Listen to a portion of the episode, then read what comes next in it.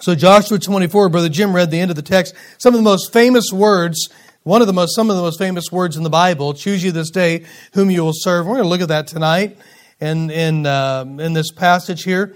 But, life is a series of choices, right? Choices, choices, choices.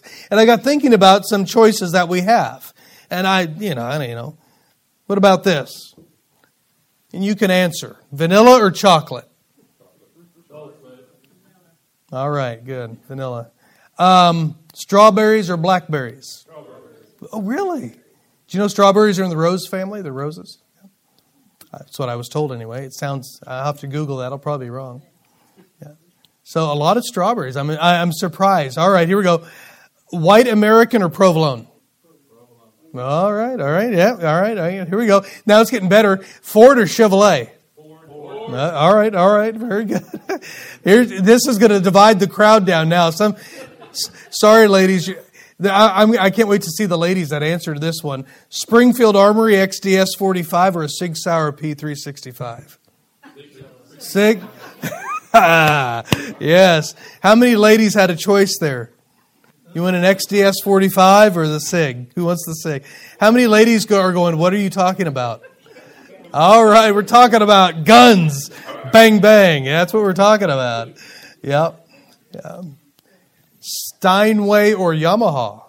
Anybody play the piano beside me? No? I wouldn't. Okay, Yamaha's a good piano, though, but Steinway, that's a good choice. No, watch what you're making choices. All right, ladies, I've got one for you. Le Creuset or Cuisinart? Oh. Le Creuset or Cuisinart? Oh, really? Okay. Interesting. All right. No, listen, life's about choices, isn't it? You had a lot of choices here. Le Creuset they make pans and pots and stuff like that. They're usually, they're cast iron coated in porcelain or enamel or something like that. Yeah, they're like 300 pounds, really heavy. They're wonderful weapons. Lustercraft. That's right. 5-ply. Okay. See, choices. We've got choices, yeah. Do you know the easiest choices are when there's fewer choices to make? All right. You can go to the Mexican restaurant and say, I'll take number 174, which is really just like 173, 2, 1, it's 167. Looks a lot like choice number 27 and choice number 284. They just mix a couple things around, right? But sometimes you open that dude, you're like, what on earth? Y'all have tacos? You got tacos? That'd be easy, right? Yeah. Or, you might go to what about that? You can go to Five Guys and you can get a burger with cheese. There you go. That's easier, isn't it? It's like, I'll take a hamburger or a cheeseburger. Sometimes choices are easier to make. They always are easier to make, almost always easier to make, when there are fewer choices to make. And you know what? We might not always like to make choices, but it is easier to make them when there are less choices there in the hopper. It's a little easier to do that. So in our text tonight, Joshua is going to bring Israel to a choice. And I want to look at this tonight, and we're going to see how it applies to us in the year 2021, how this applies to us. But if you look in verses 1 through 14 of Joshua 24, we see here that Joshua, he's already getting close to dying. Chapter 23 and verse 1, the Bible says that Joshua was waxing old. He was going up in years. He was getting towards the end of his life. And in chapter 23, the last time we met Joshua, he has already met with the elders of Israel. He's charged the elders. He got all the leaders out here. And he charged them to come out from among the nations that remained in the land. Remember, they had driven out a lot of the inhabitants, but there is still a lot left behind. And Joshua, before he passed off the scene, he wanted them to know, don't stop driving these out. Don't stop pushing them out. We looked at that message a while back about, pulling up and not cutting off. And we're talking about weeds in our life. And we don't want to just cut them off. We want to pull them up out of the ground. And this came back really to hurt Israel later because they weren't pulling them up out of the ground. They were just cutting them off at level. And you know, when you get weeds cut, if you just cut a yard, you mow a yard, it could be full of dandelions, right? And you can cut that yard. It looks pretty good at the ground. It's like, hey, it's looking pretty nice. And then it's like, what, about 4 hours? You can watch them. They pop back up. Like, there they all are again. All of a sudden, your yard looks bad again, right? So you want to pull them up out of the ground. And he said, don't stop doing this. And this isn't really in the message, but I think this is a great application in our own life. We never come to the end of our life when we cease pulling up weeds out of our life. Why? Because the moment you get one up, you're going to find another one. And then you get that one up and you find that another one. My Aunt Diane, she said, we grew up and all we knew was work. And so we would have to pick dandelions. And when we got to the place years later that there weren't dandelions, they didn't even come up anymore. We had to go up and we had to go pull up horse thistles. Then when thistles were gone, we had to pick rock. And when there was never a time when you're done picking rock. And there's still piles out there. But it never stops. It never ends. You may come to the end of one of your sins and get great victory over it. And what God's going to show you, well, now we're going to work on this one. And you go, oh, there we go. Let's work on it. It's never going to end, folks. And this is what Joshua was telling Israel. Don't stop doing this. He charged them, don't marry any of the inhabitants of the land. Don't take to you marriages. Why? Because it will just make you one flesh. You will be unequally yoked together, as the Bible says. And they'll take your heart. Solomon didn't take that advice, did he? And so he charges them not to marry into the inhabitants of the land, drive them out of the land. And he reminded them that everything God had promised them, that had come to pass, that he had done it. And if they would do their part, God would do his part, and he'd drive them out of the land. So now in chapter 24, Joshua has called in all of Israel, and he's called them all together, and he's called them to go to Shechem. Now, Shechem is a very interesting place, and it has huge significance here. If you remember this, it was Shechem, which was, well, right here it's the center of Israel. So number one, I believe one of the good choices for this is it was easy to get to for everybody. It was kind of centrally located. Eventually they're going to, one of the cities of refuge is going to be placed here at Shechem, kind of right in the middle. But even kind of neater than that is this was the first stop of Abraham when he came into Canaan, right? He left the Ur of the Chaldees and he came in. God led him to this area of Canaan. He came in, and it's the first place that Abraham built an altar at Canaan. Jacob also built an altar here at Shechem. I mean, there's a lot of history right here in the lineage of Israel. Jacob's well is there even today. And this is where God commanded Joshua to read the law when they got into the land the first time. Remember, they said on the two mountains, well, you had Ephraim and Gerizim and Ebal and Gerizim. And on one side, they shouted out the what they weren't supposed to do, and on the other side, they shouted out of the law what they were supposed to do. Very fascinating here at Shechem. It's actually here at Shechem, if I'm not mistaken, where Jesus met that Samaritan, that woman at the well, and she said, our fathers worshipped in this mountain, and Jacob's well is here to this day. And Jesus said, you worship you know not what. Yeah. This is where they are, Shechem. He called all of Israel together here at Shechem, and it had a huge role in the life of Israel. And now Joshua is going to remind them of their history and Egyptian bondage. So let's read the first few verses here in 24. Listen to what it says in verse 1. You can follow along. And Joshua gathered all the tribes of Israel to Shechem and called for the elders of Israel and for their heads and for their judges, and for their officers, and they presented themselves before God. And Joshua said unto all the people, Thus saith the Lord God of Israel, Your fathers dwelt on the other side of the flood in old time, even Terah, the father of Abraham, and the father of Nahor, and they served other gods. And I took your father Abraham from the other side of the flood and led him throughout all the land of Canaan and multiplied his seed and gave him Isaac. And I gave unto Isaac Jacob and Esau. And I gave to Esau Mount Seir to possess it. But Jacob and his children went down into Egypt. So now if you note here, Joshua is reminding them of their history in Egyptian bondage. He's reminding them, listen to me, of their humble beginnings. Abraham, to go out into a place where he knew not. You know, some of you wives love it when your husbands make decisions, don't you? Could you imagine being Sarah? Where are we going? I don't know. Yeah. Where are we going to live? Tent. Where? I don't know. We'll know when we get there. Boy, she lived by faith, didn't she? Absolutely. But this was some humble beginnings. It was just Abraham and Sarah and God leading him. That's all it was. And here in verses 4 and 5, we get a little bit of the history that they eventually went down into Egypt. And you know here, we notice here that God had to send Moses. God had to send Moses to go get them out of Egypt. God had to send him down there. Why? Because they were in bondage. Because they couldn't get themselves out of Egypt. They needed somebody to help them get out of Egypt. Are you following this here? Right? Sounds kind of like us, doesn't it? God had to send the Lord Jesus Christ, right, to get us out of the bondage that we could not get out on our own.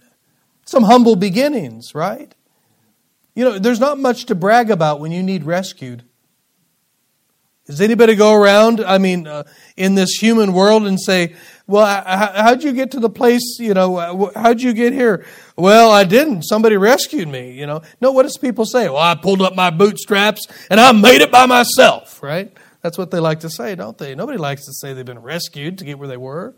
I knew a man, a great, great guy, really enjoyed him, owned a bunch of property down through south of Aurora, over up north of Aurora. I had probably 3,000 or 4,000 acres all through Lawrence and Barry County he owned. Humble man. I really enjoyed him. And something came up. He was one of the founders of Stone County Bank. Most of his money went into Stone County Bank. Just a farmer. If you saw him, you wouldn't thought a thing about him. A lot of money. You know what's the first thing he'd tell you? I inherited it from my granddaddy. Pretty humble man. Not many say that. I mean, don't get me wrong. He did well with it, right? He didn't waste it away. But no, that's not you. Listen, when somebody has to be rescued, when somebody has to be helped, the idea here is that we were insufficient to do it ourselves. This is humble beginnings. And so look at verses 6 through 13 now. Joshua is going to remind Israel of the mighty works of God that got them out of the land that they were living in and got them to the land that they were living in to this day. Let's read the events here.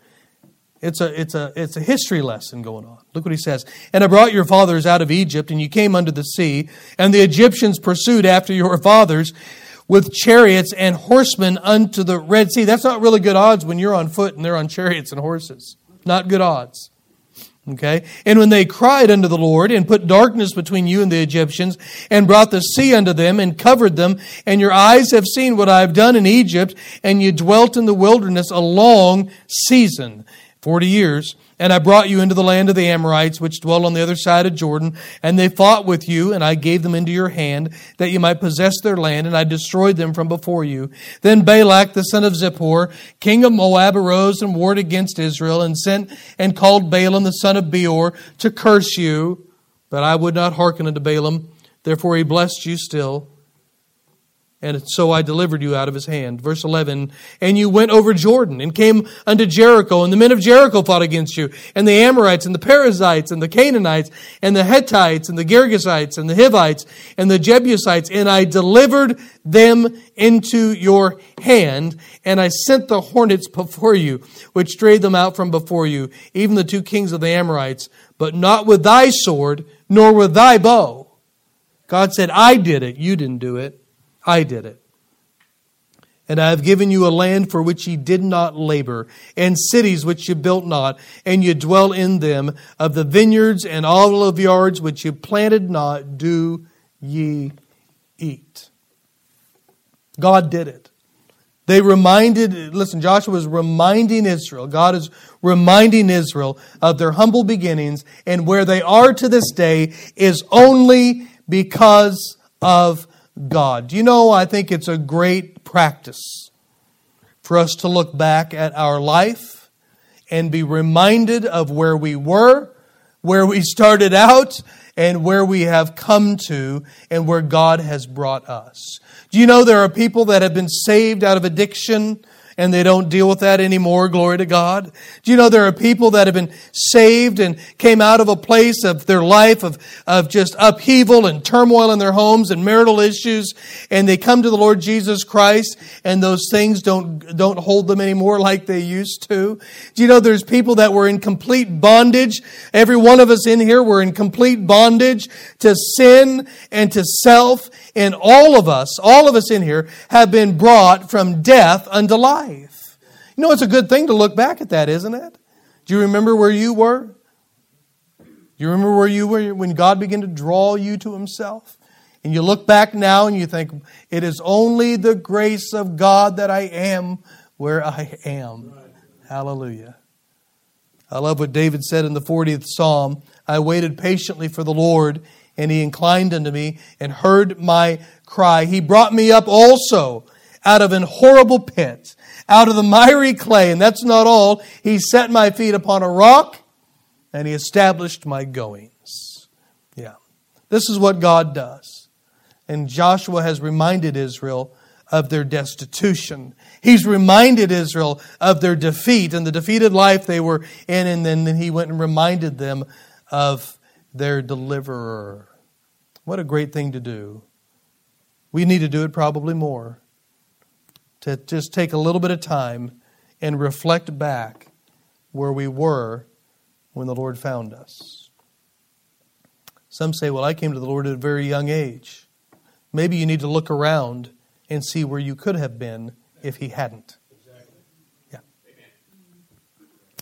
So I want you to notice here Joshua's charge.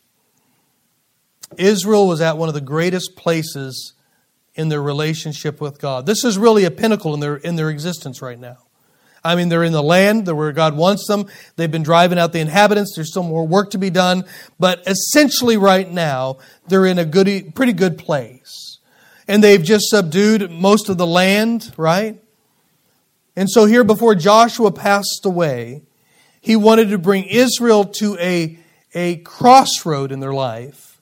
He wanted to bring them to a crossroad of decision, to a place where they had to say yes or no. He said, "You're going to make a decision today. Today, you're going to make that decision." I mean, this really is what comes at the end of every message, of every preaching message. We're left with a decision. We're going to say yes, or we're going to say no when the Word of God is presented. But Joshua here is bringing Israel to this place. Here they are at Shechem. They're all gathered together. There's probably, a couple million of them maybe here standing here at Shechem, possibly listening to Joshua. And he puts the choice on the table. Look at verse 14. Now therefore, fear the Lord and serve Him in sincerity and in truth, and put away the gods which your fathers served on the other side of the flood and in Egypt, and serve ye the Lord. All right. Here's your choice, Israel. God. God. The one who found you. The one who delivered you. The one who defends you. The one who provides for you. The one who loves you. You are either going to choose God, right? And if you do, well, you know that's going to entail, right? You're going to put away the other gods of Egypt, right? Do you see this? You can't serve both. You can't do both. You can't serve God and mammon. Notice also there is still some residual idolatry left over from Egypt. There had to have been, because He's told them, to put these gods away, put them away. There's still some stuff left over. Well, I began thinking about our own personal life when we come to Christ. If you want to, you can turn over to James chapter 1. You don't have to. I'll read this for you. But James chapter 1, verses 20 through 21, James said this, "Wherefore lay apart all filthiness and superfluity of naughtiness, and receive with meekness the engrafted word, which is able to save your soul. But be ye doers of the word, and not hearers only, deceiving your own selves." Joshua is talking about the residual. Joshua is talking about the leftover. Joshua is talking about the idolatry and the ungodliness that came with them out of Egypt that might have been still hanging on a little bit. Maybe not in the outward, but maybe in the heart. And I want you to notice here in James chapter 1, verse 20, there is a word here, there is a phrase here, I like this, superfluity of naughtiness. Isn't that a great term? That makes you sound smart. Well, that's a bunch of superfluity of naughtiness, right? Don't you sound intelligent? What does superfluity mean? What'd you say? Beats me. Oh, no, it doesn't mean beats me. Superfluity, something is superfluous, and superfluity. Superfluity means excess. It means left over. Do you see what James is saying here? Lay apart all filthiness and leftover of naughtiness, and receive with meekness the engrafted word which is able to save your soul. Superfluity, the excess, the leftover. You know, when we come into our relationship with Jesus Christ, right, we come with leftover behaviors.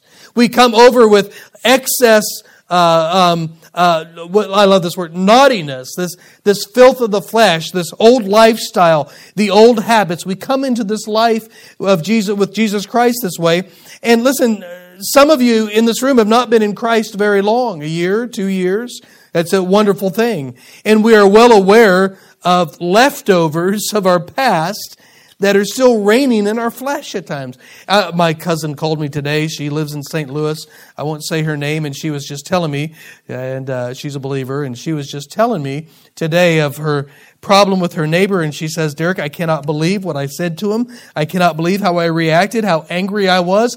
And I just went home, and I thought, what did I just say? You know, and they live in an interesting area, and there's a lot of fear going on there because of where they live. And I said, "Hey," I almost said her name. I said, "Hey, that is the flesh. It's just what's in our flesh. It's there. They're saying, and sometimes we get put in the right situation, and it's amazing what's still there. And you walk away from sometimes being discouraged. Sometimes can't believe I said that. Can't believe I acted like that. I can't believe I ran over that cat willingly. I just can't believe I did that."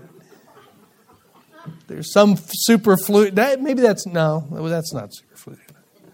That's just necessary sometimes. No, I'm just kidding. Leftover. Leftovers of the flesh, right? Old habits. Some of you have been in Christ for a long time, and there's still some things that are left over in your life as well. Yeah. And so we're all to be active daily. I'm kind of making a little bit of personal application here from what Joshua is saying. But we're all supposed to be active daily, removing the leftover of the sins and the filthiness of the flesh. You say, well, how do we do that? Well, you do the word. Well, what did he say? Be not hearers of the word, but hearers only, but be doers of the word. Let me get it right. Be doers of the word and not hearers only. What happens when we don't do the word? Well, it goes on to say deception. We deceive ourselves. We begin to layer upon ourselves layer after layer after layer of self-deception. It's very dangerous to not do the word. It's dangerous to ourselves. And so we need to do the word. We need to get rid of that superfluity of naughtiness. We need to be constantly active of ridding ourselves, of living the life, of living the Word of God, and removing those things out of our life. This is what Joshua was telling them here. You're going to choose who you're going to serve. And if you're going to serve God, this stuff has to go. It's got to be done if your life. And then notice what he says here in verse 15. And if you think it's evil to serve the Lord, if it seem evil unto you to serve the Lord, isn't that interesting? If you think this is a bad thing, do you see what Joshua's going to do here? He's not going to let them ride the fence. He's not going to let them just kind of hang out and play the game. He's not going to allow them to do that. Joshua was not going to allow a fence-straddling compromiser to infect the rest of the nation. He just said, listen, if you think it's evil to serve the Lord, choose ye this day whom you will serve. Make up your mind today. If you have a problem with it, just decide. If you're against it, just do something else. But look what he says. You're going to make a choice today. Yes or no. Choose ye this day whom ye will serve. Notice this word, choose. Choose. Two choices. Isn't this easy? There's no maybe here. We can't do maybe. Joshua didn't give them the option of maybe. Yes or no. I love this word, ye. Let me tell you something. Ye, thee, I know they think they're archaic words. These are translated words. These are singular and plural. Ye is plural. He was talking to all of them. Makes it real clear who the audience is. Listen, choose ye. Every one of them had to make the choice. Nobody's exempt. Nobody's exempt. Choose ye this day whom you will serve. And I like this day. This day. Not tomorrow. Not go home and pray about it. Seriously? They've had 40 years wandering around, some of them. A couple of them, right? They've had plenty. They've seen plenty of miracles. They've just got the history report. They just went back and looked how it all happened. They've got plenty of history and plenty of information to make the decision today. And I'm telling you, in this room tonight, we have plenty of information to make our decision today. We don't need to pray about it. We don't need to seek counsel about it. Paul said, immediately I conferred not with flesh and blood. When God called him into the ministry, when God called him into salvation, he didn't have to run to some man to say, what do you think about this? He said, immediately I conferred not with flesh and blood. He said, I just did what God told me to do. Right? And so this day, choose ye this day whom ye will serve. Listen to me, like it or not, we all serve someone. You say, I don't know. I don't answer to nobody. Let me use the vernacular of the day. Whatever. Whatever. That's how you say it. Whatever. I don't know if I said it right. Okay. Whatever. And I just said that. Our kids were never allowed to say that. Yeah. It was just illustration, ministerially speaking. You serve somebody, folks. You're either going to serve God or you're going to serve yourself. And actually, you're not serving yourself. You're serving Satan. Yeah. Other gods. Choose you this day whom ye will serve. Whether the gods which your fathers served with are on the other side of the flood, other gods, or you're going to serve Jehovah God, the one who brought you to where you are today. This is why it's so important sometimes to look back where he brought us from and who it was, and look at the miracles in our life and the things that God intersected in our life, and the times that he's delivered us and the times that he's brought us out, the times that he's answered prayer and made things so known to us and so undeniable. We know that the only way it could have happened was God. Boy, it's a good thing to do that. Why? Because sometimes we got to come to choices, don't we? Am I going to serve God? We're not talking about salvation. We're talking about serving God. Am I going to serve Him? Or am I going to serve the gods of this world? Now, I love this about Joshua. This is what I think is one of the characteristics of Joshua that made him so great. He said, whatever your choice is, let me read it exactly. In verse 15. But as for me and my house, we will serve the Lord. I love that. Joshua, you know what Joshua was saying? I don't care what you choose. You're going to choose, but he cares, don't get me wrong, but their choice is not affecting his choice. Let me say this lovingly. Do you know how many homes have children that have made bad choices and their parents have made bad choices because their children made bad choices. No, watch. The choices of their children affected their choices to serve, the parents' choice to serve God. Do you realize what Joshua is doing here? Whether you choose to serve God, whether you choose to serve the gods of this world, it has no effect on me. I'm going to continue to serve God. It's not wayward children that's always the problem. It's parents who allow wayward children to affect their life and their walk with God. Yeah, they have a free will, folks. And yes, we all have responsibility. Absolutely we do. But at the end of it, they answer to God. And you need to just figure out whether you're going to serve God with or without Him. Yeah. It'll liberate you. It'll help you. Yes, it will. Joshua says, whatever your choice is, I'm going to serve the Lord. I like this. He said, me and my house. Now, hold on a minute. Joshua's about to die. So he's pretty much saying the rest of his life, which that's kind of, maybe it's easy at that time to say. Thankfully, he has a history of serving God from the very beginning, him and Caleb especially. But he's going to spend the rest of his life serving God. And he said, but my house? What's he referring to? The ones who are going to stay behind. Do you think all of his house is going to die when he dies? No. There's going to be some that's staying. What are we seeing here? Obviously, they had already made a choice because he wasn't going to be around to make them serve God. Now, I know what some can say, well, what he is saying here is, as the head of my house, I don't care. Bubba, you're going to serve God with me. Well, maybe there's some implication of that, maybe. But he's making a statement here. As for me and my house, we're going to serve the Lord. I think they already came to that conclusion. Right. Yeah. They're going to serve God. It's a powerful lesson. Powerful lesson for us as parents. Just to continue to serve God, regardless of how life turns out, regardless of the decisions our children make, regardless of any of that, serve God.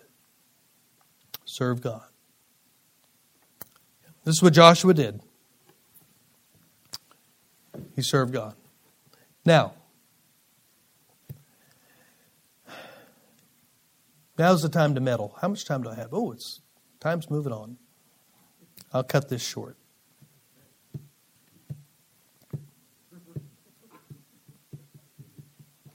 So who are you going to serve tonight? No, you. You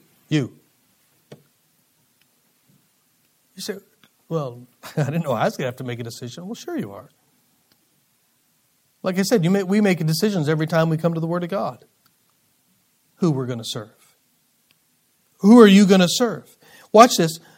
I didn't say saved or lost, who do you belong to? Joshua was talking to the saved. He was talking to those that were saved. They had to choose who they were going to serve. See, I'm not talking to the saved about salvation tonight. I'm talking to those who are saved who are going to have to choose. There's only two choices, right? You're either going to serve the God of this world or you're going to serve the Lord Jesus Christ. Let me give you the definition for serve. You wouldn't think you would need this, right? But I like definitions. I like how the little parentheses, the brackets that starts out, it says this verb is supposed to be from the noun servus, a servant or slave, and from this servo, to keep. Now, serve just means to work for, to bestow the labor of body and mind, to bestow the labor of body and mind in the employment of another. I mean, we get that. But to serve someone, listen to this. Think about this. To serve someone is to aid them in accomplishing their agenda. Yeah. You go to your job, right? I know you're getting paid, but you're still serving to accomplish the agenda of that company. You know what happens when you begin to serve your own agenda at that company? You go find a new company. Right? Absolutely.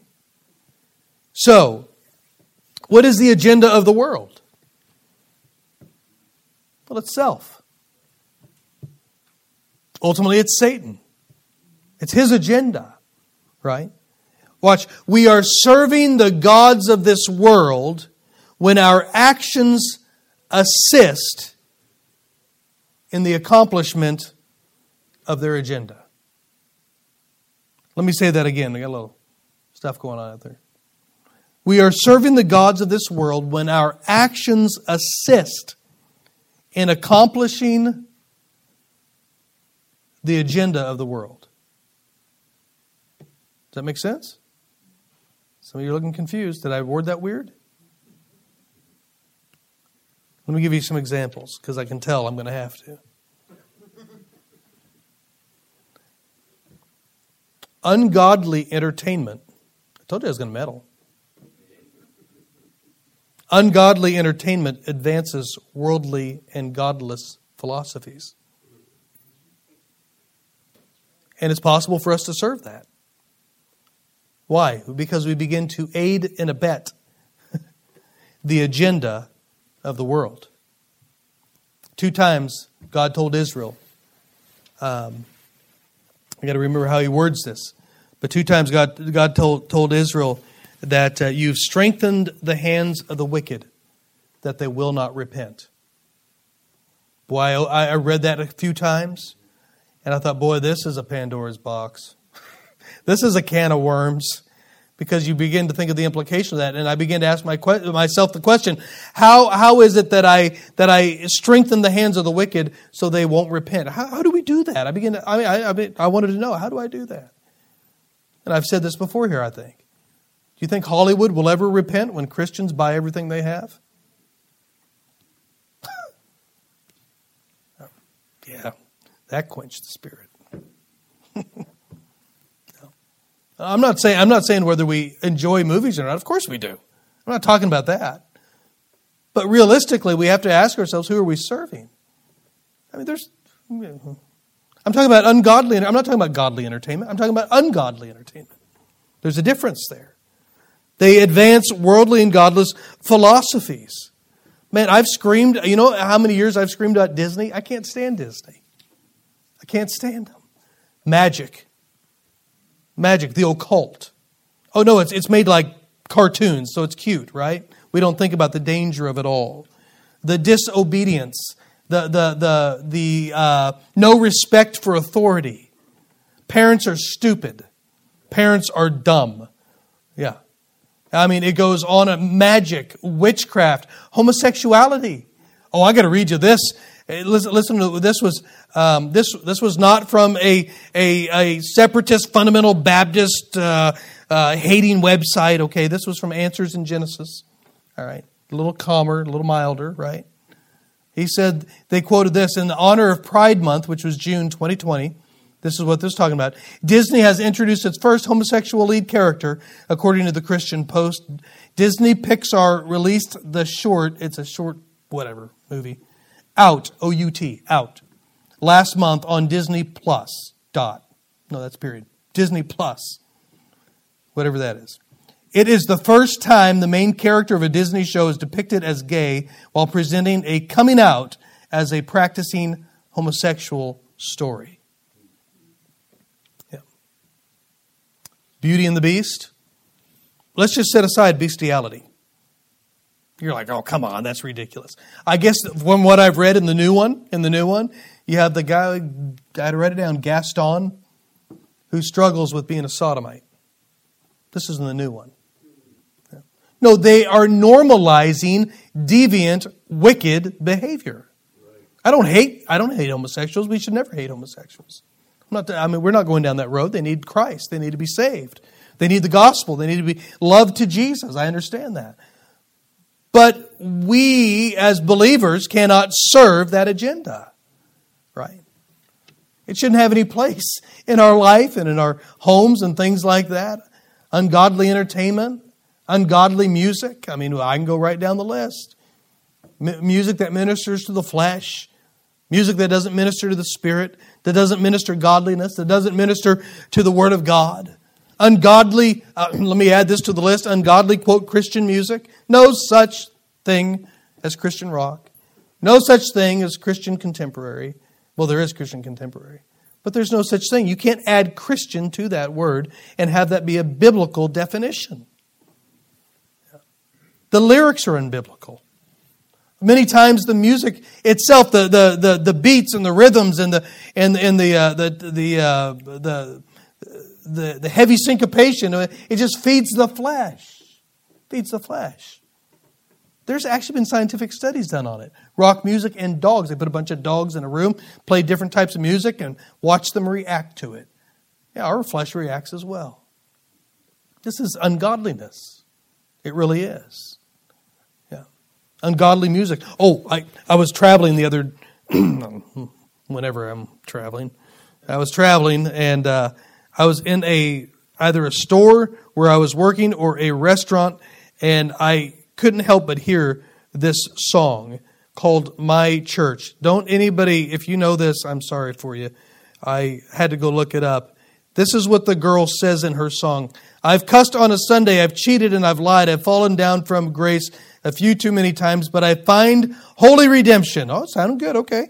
When I put this car in drive, roll down the windows and turn up the dial. Can I get a hallelujah? Can I get an amen?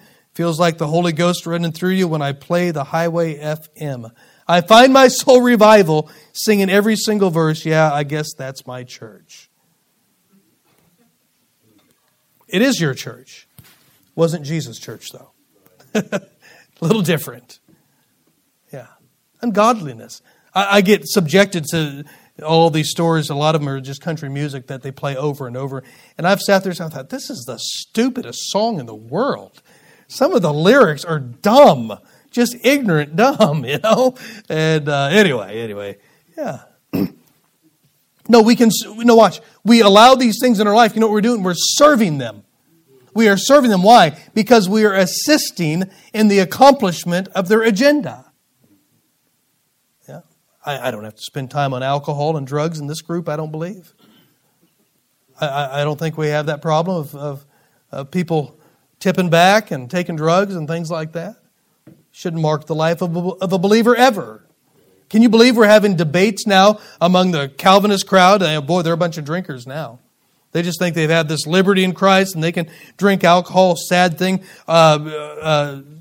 Sproul, R.C. Sproul's son, eventually ended up in jail over it. He's an alcoholic. It's sad. With all of their liberty to drink, they forgot of how much power it has over their flesh. Yeah.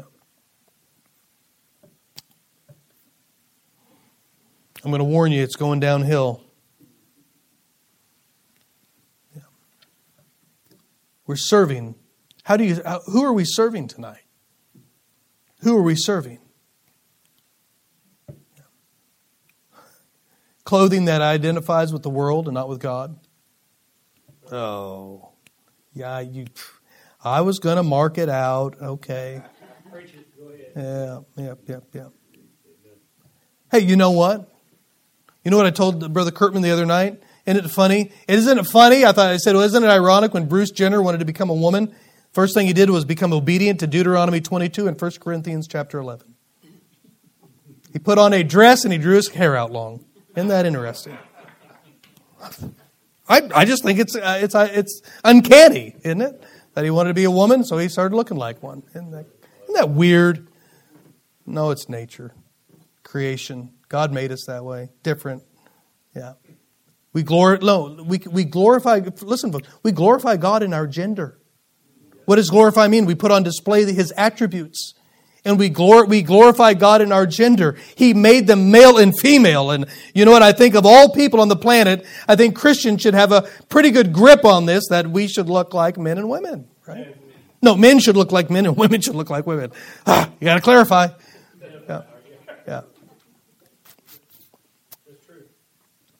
I had a pastor tell me, well, you know, we don't get onto that stuff because we just want these kids in here and we don't get onto that stuff. And you can do whatever you want. That's fine. I said, so how do you think we got to where we are today? Gender dysphoria. Kids don't know whether they're girls or boys. Yeah. Where do you think? No, watch. That doesn't just start. It's progressive. It has to start small somewhere.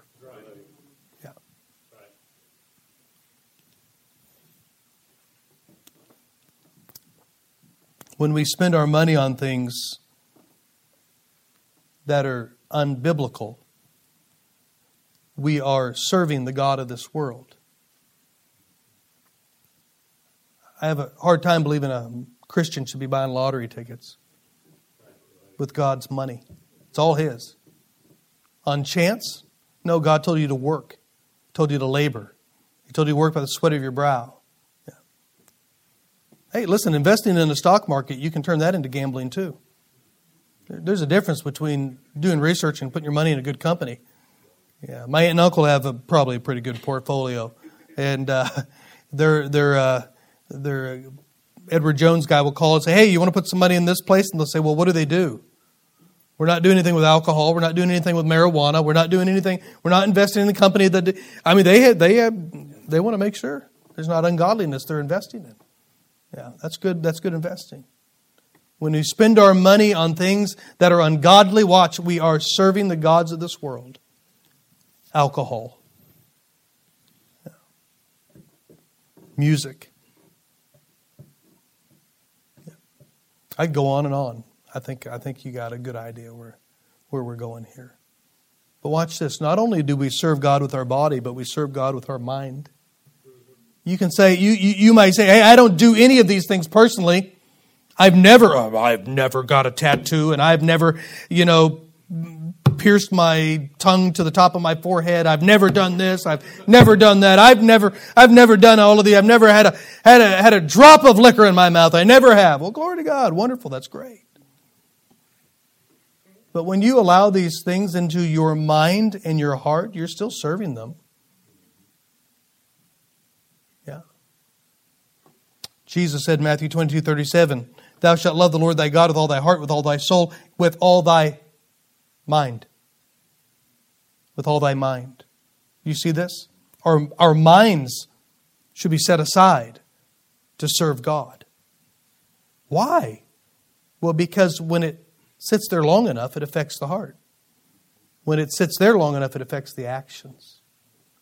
Romans 7:25, Paul said, "I thank God through Jesus Christ our Lord. So then with the mind, I myself serve the law of God, but with the flesh, the law of sin." There's only two choices. If you're going to serve God, you can't serve Him in the flesh. So you're going to serve Him. It begins in the mind. And then that'll eventually affect how you serve Him in body. 1 Peter 1:13, "Wherefore gird up the loins of your mind, pull them up, get them ready to work, get ready to fight, be sober, and hope to the end for the grace that is to be brought unto you at the revelation of Jesus Christ." Gird up the loins of your mind. Be ready with it. I tell you, if you have a lazy mind, it's going to get you. The Bible says we're to take into captivity every thought. We're to take into captivity and take it into the captivity of Jesus Christ. Every thought that sets itself up against the authority, I think it says, or the power of Jesus Christ. I'll have to look that one up now when I get home. Yeah. Taking every thought, we take them into captivity. What's that mean? When a thought comes in your mind that's not right, what I do? Father, I plead the blood of Jesus on that thought. Would you just delete that? You need to take that into captivity. It's a lot of work, folks. You know what? We're told to gird up our mind. Why? Don't have a lazy mind. Be vigilant against your mind. Be vigilant with it. 2 Timothy 1:7, "For God hath not given us the spirit of fear, but of power and of love." Look at this. "And a sound mind." A whole mind. Thank the Lord for that. It's possible. Your thoughts, your ideas, your beliefs, when they are in agreement with those things that are in disagreement with God, hey, you're serving them. You're serving other gods. Some people say, "Well, I don't do that, but I don't have a problem with somebody who does." Right? You're serving them. You're serving the gods of this world. You're not serving the God of the Bible. And the things of this world that we allow to stay in our mind will eventually lead to affecting our actions. Listen to what Bob Jones said.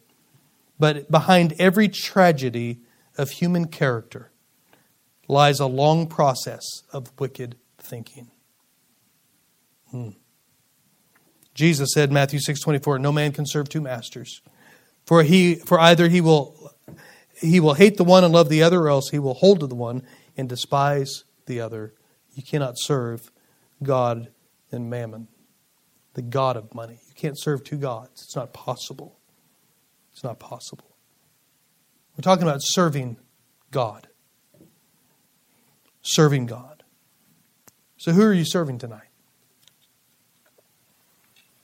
Are there any residues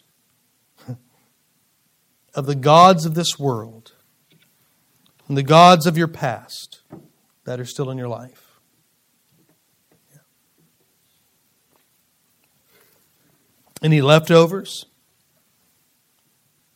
Any leftover sin you're practicing? You know what we need tonight? What we need tonight is a generation of Christians who will just rise up and just say, you know what, as for me and my house, we're just going to serve God. We're just going to serve the Lord. I don't care what the world does. I don't care how crazy it gets. Hey, wait. I don't care what other independent, fundamental, quote, Baptist churches do. I don't care what they do. I don't care which way they go. I don't care which way the preacher who's preached for 50 years and now he's a compromiser. I don't care where they go. I'm going to serve God. I'm going to serve God.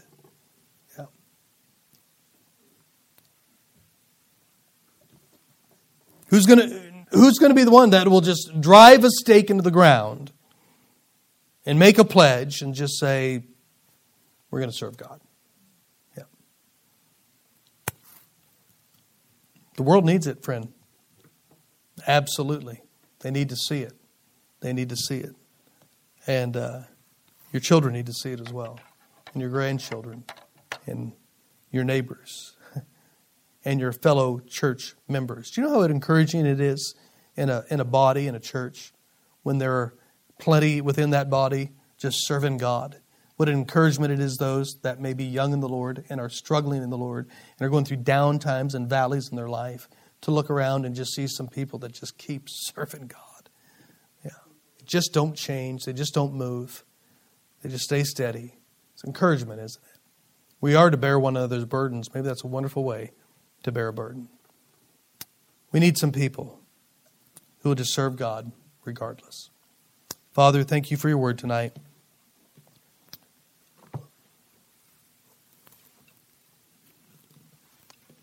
Lord, would you, by your Holy Spirit tonight, put your finger on anything in our life that we are serving that is of this world, of the gods of this world. Lord, I rattled off a list of things that are easy to rattle off. These are kind of the go-to, maybe the little, what some may call a hobby horse things. But there's a myriad of other things in our individual lives that could be a holdover and a residual of the old life that we are serving. Maybe little things we don't even realize. But you're going to put a finger on them tonight, and I just pray that you would help us to say yes tonight and to respond and choose tonight, God, that we are just going to serve you. So, Father, would you help us tonight? We thank you, Lord, for what you're going to do. We ask it in Jesus' name. Amen. Let's stand.